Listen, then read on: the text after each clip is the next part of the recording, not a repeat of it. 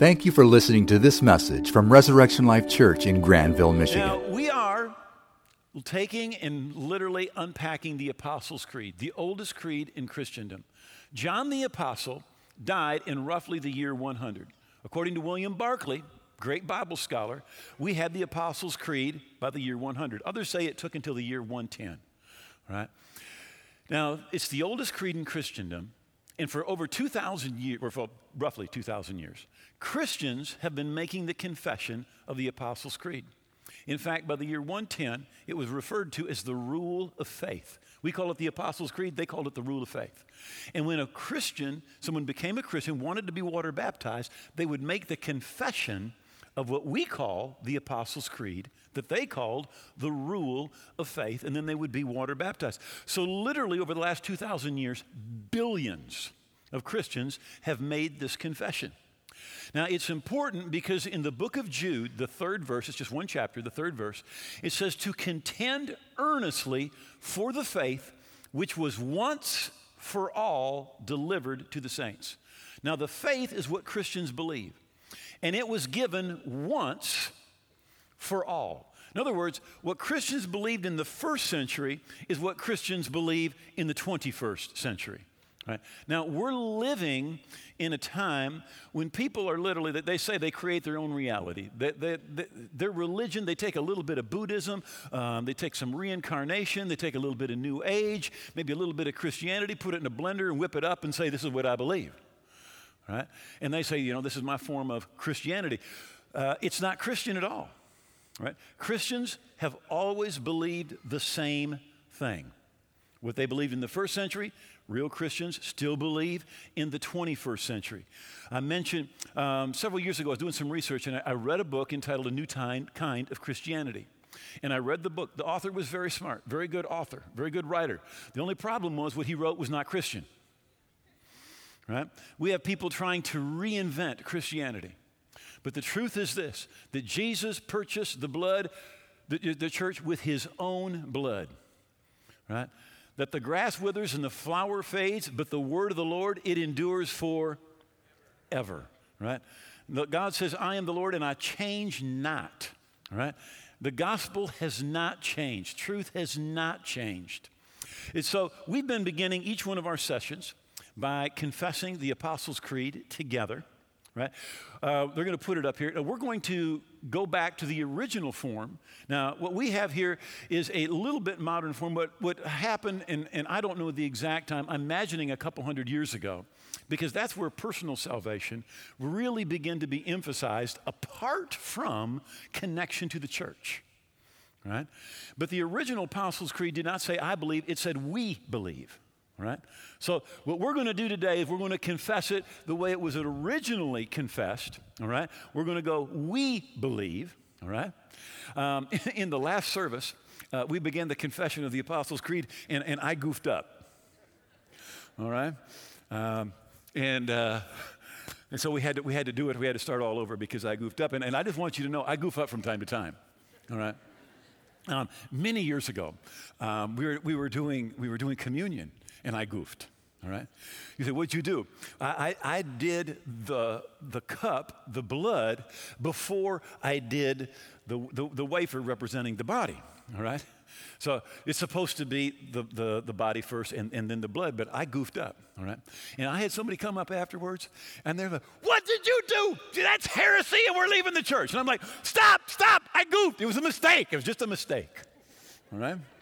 So, we, we, so uh, you just, just so you know, we do make some mistakes. But let's confess together the creed and let's go back to we believe, all right? We believe in God the Father Almighty, maker of heaven and earth, and in Jesus Christ, his only Son, our Lord, who was conceived by the Holy Spirit, born of the Virgin Mary, suffered under Pontius Pilate, was crucified, dead, and buried. He descended into hell. The third day he arose again from the dead. He ascended into heaven and is seated at the right hand of God the Father Almighty. From there he will come to judge the living and the dead. I believe in the Holy Spirit, the holy universal church, the communion of saints, the forgiveness of sins, the resurrection of the body, and the life everlasting. Now, we're going to look at these last two phrases today the resurrection of the body and the life everlasting. Now, how God is going to resurrect a person who's been dead for thousands of years, somebody who was eaten by a shark, burned in a building, whatever may have happened, I honestly do not know how. Right? Uh, it could be he's going to clone you, that he's taken one of your cells, he's got one. I'm not sure how, but this is what I know that the God who said, Let there be light, and the universe leaped into existence is going to have no problems. Right? How he's going to do it, I don't know. But is there anything hard for the Lord? No, there's not. And, and this would not even be a, a, a, little bitty difficult thing. Now, the oldest book in the Bible is the book of Job. People thought it was the book of Genesis. Uh, Genesis does go back all the way to the beginning, but Genesis literally covers 2,000 years, right? Um, about the time of Genesis 11, 12, the book of Job took place, right? And uh, Job makes a statement in the 19th chapter that they want to read to you. He said, For I know that my Redeemer lives, and he will stand at last on the earth. And after my skin is destroyed, other translations say, after the pinworms have eaten my flesh, this I know, that in my flesh I will see God whom I will see for myself, and my eyes shall behold, and not another. How my heart yearns within me. I believe that was Job's finest hour. But he's referring to the resurrection. And he said, I don't, he, he didn't know how God was going to do it. He said, But after my body has been destroyed, after the pinworms have eaten my flesh, I am going to see God for myself. My eye will behold him and not another. He knew that there was going to be a resurrection, all right? And the Christians have always believed in a resurrection, all right? Now, you will not for eternity be a ghost and run around like Casper, all right? You will not be some disembodied spirit. You will not be an angel, all right? You will be a human being. You will be in a body like Jesus' body, after he arose from the dead, he appeared to his disciples and he said, Look at me. And he said, Come and touch me. See that a spirit does not have flesh and bone as you see I have. Then he took a piece of fish and a piece of honeycomb and he ate them right in front of them, showing that he was not a spirit. 1 Corinthians 15. But if there is no resurrection of the dead, then Christ is not risen. And if Christ is not risen, then our preaching is empty and your faith is also empty. Yes, we are found also to be false witnesses of God because we have testified that God raised him from the dead, whom God did not raise up, if in fact the dead are not raised. For if the dead are not raised, then Christ is not risen. He's saying the proof that God is going to raise all believers is the fact that God has already raised Jesus. This truth is referred to in Romans 8 as well as in the book of Thessalonians. Romans 8 says this But if the spirit of him who raised up from the dead dwells in you, the spirit that raised up Jesus from the dead, if it's in you, he who raised Christ from the dead was also give life to your mortal bodies through his spirit who dwells in you. Thessalonians 3 21. Who will transform our lowly body that it may be conformed to his glorious body. In other words, at the resurrection, your body is going to go through a transformation. Right? It's going to be like Jesus' body. Right? We say, well, what, what's that like? Well, it doesn't age. He could walk through a wall. He could take a step and it could be three feet or it could be 500 miles. Right? It's going to be like his glorious body, according to the working by which he himself is able to subdue all things to himself. Listen to 1 Thessalonians 4, if we believe that Jesus died and rose again, how many believe it? Even so, God will bring with him those who sleep or those have died in Jesus. The way God raised Jesus from the dead, he will also raise you from the dead. For this we say to you by the word of the Lord, that we are alive and remain of the coming of the Lord will by no means precede those who are asleep.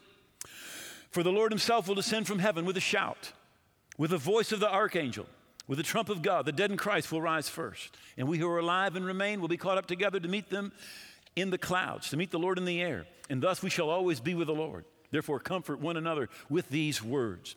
Christians have always understood that your body is important and that what you do with your body is important. You were redeemed, spirit, soul, and body. Now, at the time the New Testament was written, we had the, the Greco Roman culture, and in their minds, the body was not important, right? Their thought was the spirit's important. But your body is unimportant and it's temporary, right? Someday it dies, it gets put in the grave, and it's there forever. And your spirit's important, but your body is not. And so, whether you get drunk, you commit adultery, fornication, uh, it's only your body. It's really not important because it's not your spirit. And their thought was someday your body dies, put in a grave, it never emerges, and your spirit would go to the land of the dead. Now, that was not what Christians believed. Christians believed your body is important, your body is the temple of the Holy Spirit. You're to glorify God with your body. In fact, your body doesn't even belong to you, it was redeemed and it belongs to God. Let me give you a couple of verses here. Uh, 1 Thessalonians 6 and verse 17. It says, Flee sexual immorality. Every sin that a man does is outside the body, but you commit sexual immorality, sins against his own body. Or don't you know that your body is the temple of the Holy Spirit who's in you, who you have from God? You are not your own. You were bought with a price. It's my body, I'll do what I want to. Not if you're a Christian. You were bought with a price.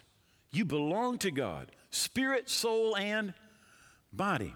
Therefore, glorify God with your body and your spirit, which are God's.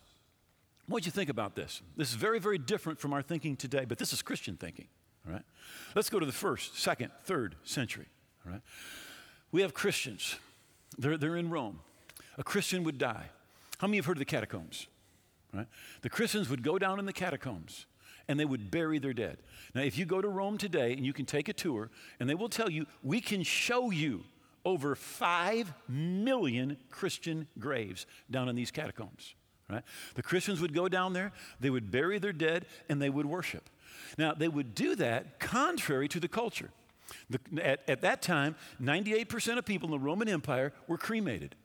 But if they were caught burying their dead, they were going to end up in the gladiatorial games.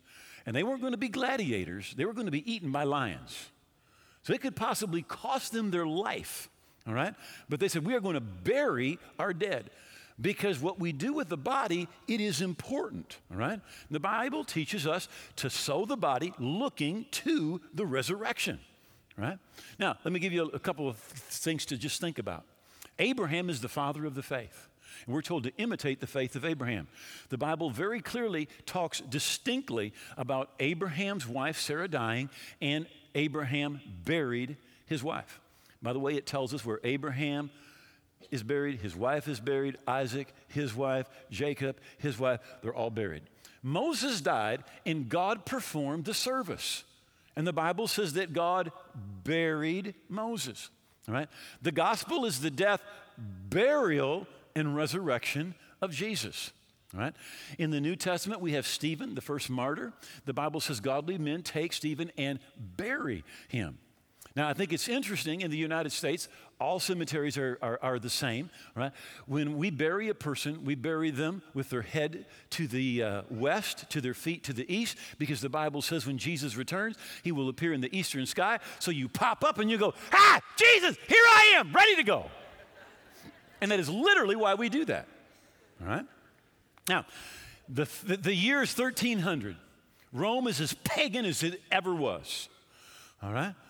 98% of people are cremated, 2% are buried. 313 comes around, Constantine has a vision, becomes a Christian. Shortly thereafter, Christianity becomes the official religion of the Roman Empire. And by the year 400, get this 98% of people in the Roman Empire are buried, and only 2% are cremated because of the Christian influence. The Christians believed, even in death, what I do with my body is important. Somebody says, Well, what if somebody's cremated? No problem. Eaten by a shark, burned in a, in a building? No problem. When resurrection day comes. But as an act of faith, they wanted to bury their dead because what they did with their body they knew was important. Right? So we're going to jump right ahead quickly to everlasting life because I've got a lot to say about this. Everlasting life. John 3:16 For God so loved the world that he gave his only begotten son that whosoever believes in him should not perish but have everlasting life. Now what we tend to think of is we're going to have life forever. And we say to people, you know, become a Christian and you'll live forever. And that's true. But yet it's misleading because if you don't become a Christian, you're going to live forever. It's just a matter of where you're going to live. Some are going to live forever in heaven, some are going to live forever in hell. But everybody is going to live forever. So let me talk to you just a minute about this word here, everlasting life. In the, the original Greek language, the Koine Greek, it's the word zoe, zoe. Um, nowadays, a lot of people are naming their little girls Zoe. I think a cute little name. Now, it means something different than what we think it means. All right?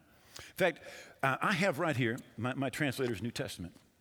Now, suppose you were to go and work with Wycliffe Bible translators and they sent you to South America. You went way back in the jungle and you lived with an indigenous people. You learned their language. You put together an alphabet and you began to translate their language uh, or excuse me, the, yeah, their language into the New Testament, or the New Testament into their language. One of the tools that you're given is a translator's New Testament. And it has all sorts of great notes to help you as you're translating the New Testament. Now, this is what it says about that word everlasting life and eternal life. It says, it says, in the New Testament, it is given to all true believers, this kind of life. The word eternal draws attention to the quality of the life, not to its duration in a temporal sense. In other words, when it says eternal, it's not talking about how long it lasts, it's talking about where it comes from. It comes from the eternal realm, it comes from the eternal one. In other words, God gives you his life. God puts something inside you. 1 John 3 9 says that his seed or his life remains in you. He puts his life inside you. Now, how long does it last? Forever. It lasts forever, right?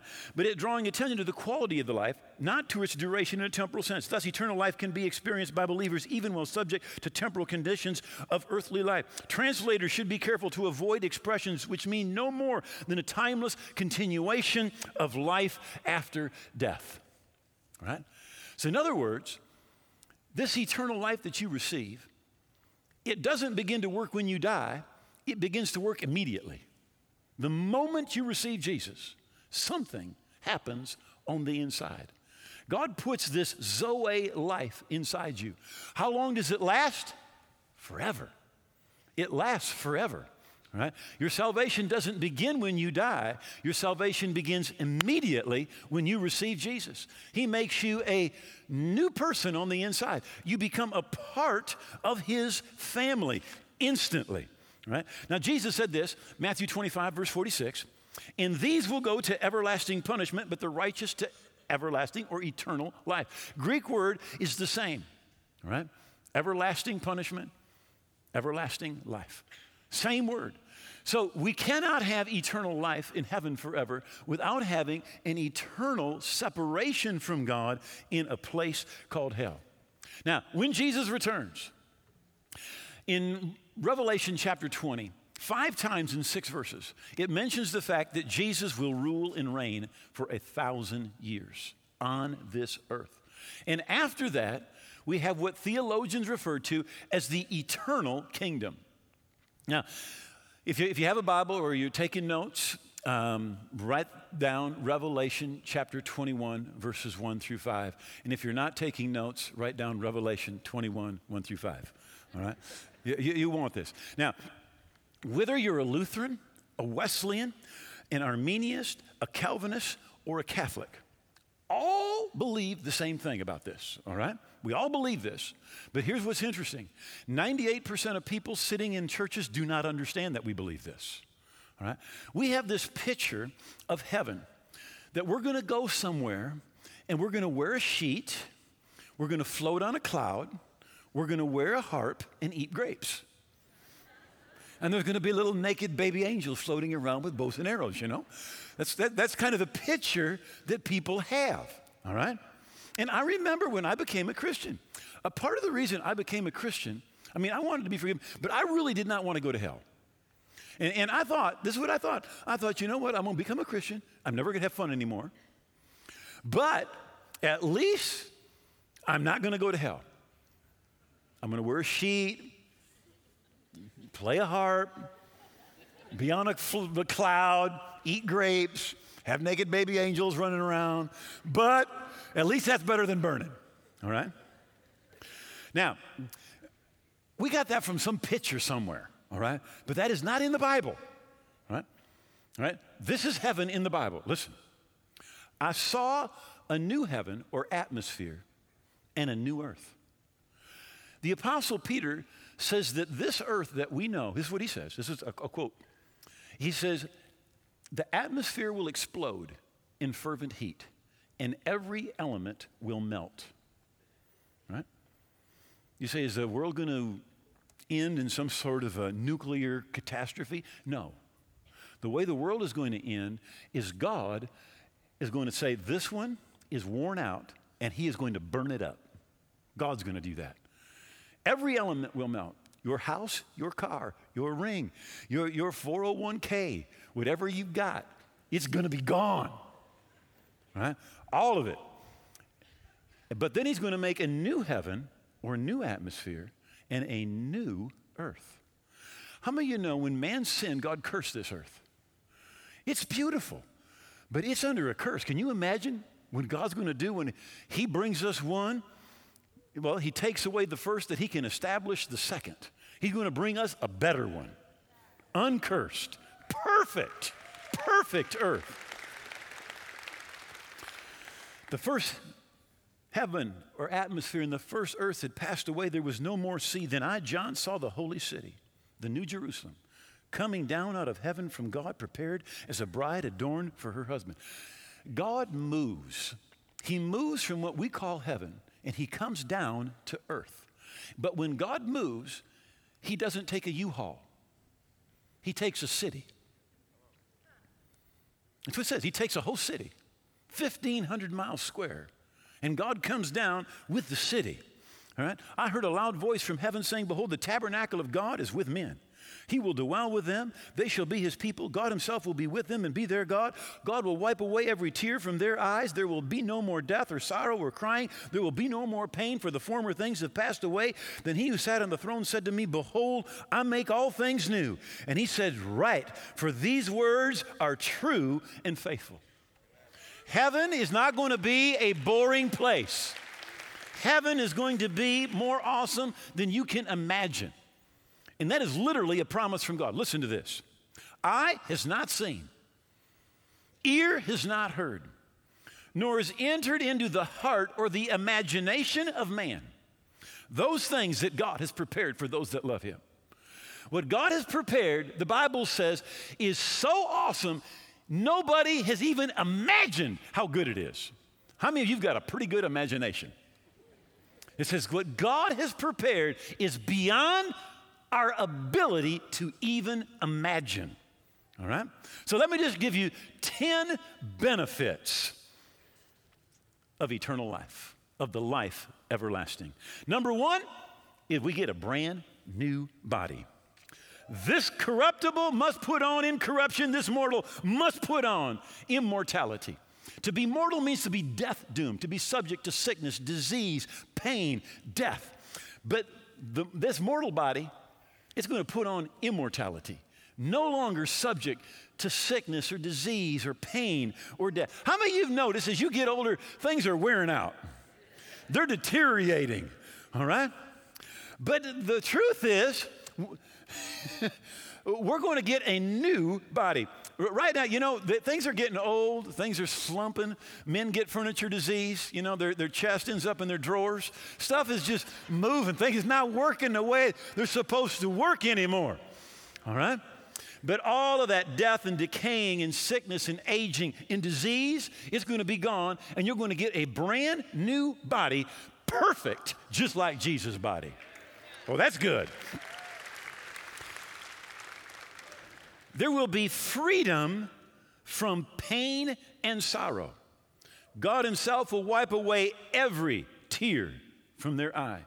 No more death, sorrow, or crying. There'll be no more pain, for the former things have passed away. The hurts from your past, your failures, your disappointments, the crippling pains that you've had as you've experienced different things in life, every one of them, God is going to wipe them away. And heaven is going to be a place of perfect peace and joy beyond your imagination.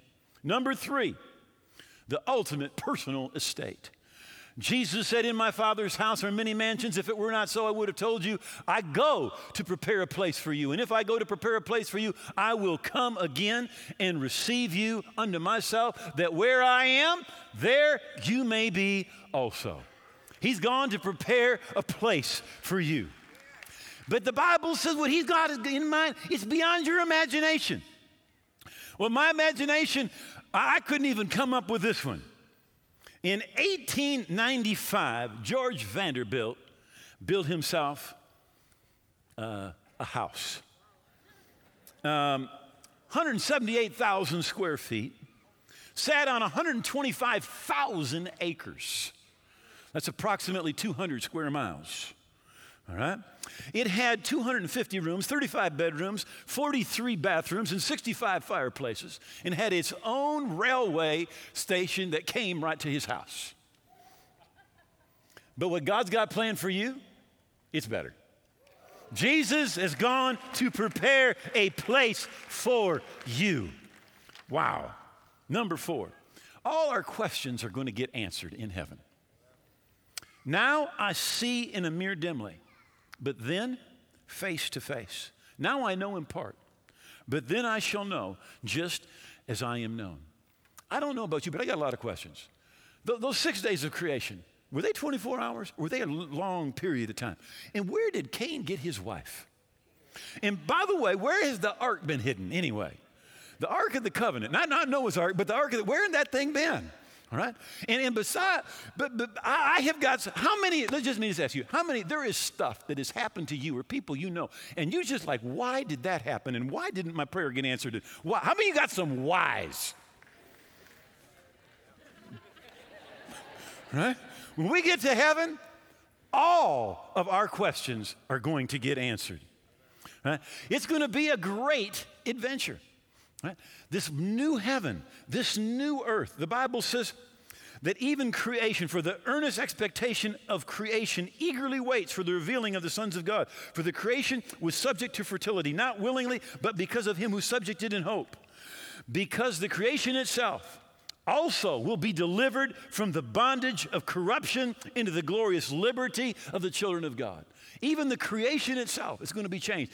This world is going to be so much more beautiful and awesome than what it is right now. Wow. Number six, we get to hang out with all of our heroes. Jesus said that they will come from the east and the west and will sit down with Abraham, Isaac, and Jacob. Can you imagine having dinner with Moses, having lunch with Enoch? Having breakfast at King David's hotel in Jerusalem with King David. I mean, we're gonna, we're gonna get, we're gonna get to hang out with our Bible heroes. Right? Number seven, it is to be a tremendous time of family reunion. Now, Jacob is about to die. He knows it. He gathers all of his kids together and he talks to each one of his kids and he admonishes each one of his kids. And he said to them, I'm about to be gathered to my people. Bury me with my father in the cave that is in the field of Ephron the Hittite. We were just there about four months ago. In the field of Machpelah, which is before Mamre in the land of Canaan, that Abraham brought, with the field of Ephron the Hittite as a possession for a burial place. There, they buried Abraham and Sarah, his wife. There, they buried Isaac and Rebekah, his wife. And there, I buried Leah. Now think about this. He's just talked to his, all his kids and grandkids. But now he starts talking about grandpa and grandma. He started talking about mom and dad. And then he talks about his wife, Leah. He's there, I buried Leah. This is what he understands. Right? In fact, let me just read what happens. All right? He gives all that talk, and then this is what it says He drew up his feet into his bed and breathed his last and was gathered to his people. And was gathered to his people. When someone dies, we have a memorial service and we grieve. But I've got news for you. We are not grieving for them because they are in a celebration service. You see, when you die, your friends, your relatives, your loved ones that have already died in the Lord, they're going to have a celebration, a welcoming party for you in heaven. You will be gathered to your, everybody say people. Say, my people. You're going to be gathered to your people. And when you get to heaven, some of the first faces that you're going to see are going to be your loved ones that have gone on before you, and they will go, Ah, you made it! We weren't sure, but you made it. And now we have got stuff to show you that is going to blow your mind. Has never even entered into the imagination of a person. I tell you, you do not want to miss heaven. Family reunion. Then there is the crown of righteousness. This is what Paul wrote. He said, Finally, there laid up for me the crown of righteousness, which the Lord, the righteous judge, will give to me on that day. And not to me only, but to all that love his appearing. There's going to be a crown of righteousness for you. And then we're going to receive our heavenly rewards. Jesus said to lay up for yourselves treasures in heaven, where moth and rust do not corrupt, where thieves do not break in and steal. He said, We need to do that now. Lay up for yourselves. In Revelation 22, Jesus said, Behold, I'm coming quickly. He said, And my reward is in my hand. Message Bible says, And my paycheck is in my hand to give to everyone according to his works. Listen, you are not saved by what you do, but Jesus will reward you for what you do because you love him and you love his kingdom. There's going to be a time of rewards in heaven. There's going to be streets of gold. There's going to be, man, the tree of life. There's going to be that river of life flowing out from the throne of God. There's going to be all sorts of awesome things in heaven. But what makes heaven the best, the best thing about heaven? 1 John 3 Beloved, now we are the children of God. It has not been revealed yet what we shall be. But we know that when He is revealed, we will be like him, for we shall see him. The best part about heaven is we're going to see Jesus face to face. The Savior, the Redeemer, the Creator, the one that loved us and gave Himself for us face to face. Would you bow your heads for just a moment? When Jesus was here on earth, He said to His disciples, Who do people say I am? They said, Some say you're Jeremiah, some say you're Elijah. Herod the king says that you're John the Baptist risen from the dead. But he said, Who do you say that I am? C.S. Lewis said, You need to make a choice. Either this man was and is the Son of God, or else he's a madman or something worse. Who do you say that Jesus is? It's not enough to just know who He is. You need to take one more step and you need to receive Him for who He is. The Bible says, To as many as receive Him, to them He gives the right to be made the children of God. Right? And you can know all about Him. But if you're living your life selfishly for the world, your flesh, and the devil, see, you, don't, you have not received Him. And you need to receive Him today. Receive him as the Savior. Receive him as the one who paid for your sin and the one who's coming to redeem you and live your life for him. If you haven't done that, you need to. And if you're here, you're away from God, this is for you. If you're here, you don't know where you stand with God, this is for you. If you're here and you know all about God, but you have never received Him and given Him your life, this is for you. In a minute, I'm going to count to three. When I say three, I want you to lift your hand. We're going to pray together, and God's going to meet you right here in this place. And when we say amen, you're going to be forgiven right with God on your way to heaven. For more information about Res Life, please visit our website at reslife.org. If you have questions about Res Life or would like directions to visit us, please feel free to call 616 534 4923.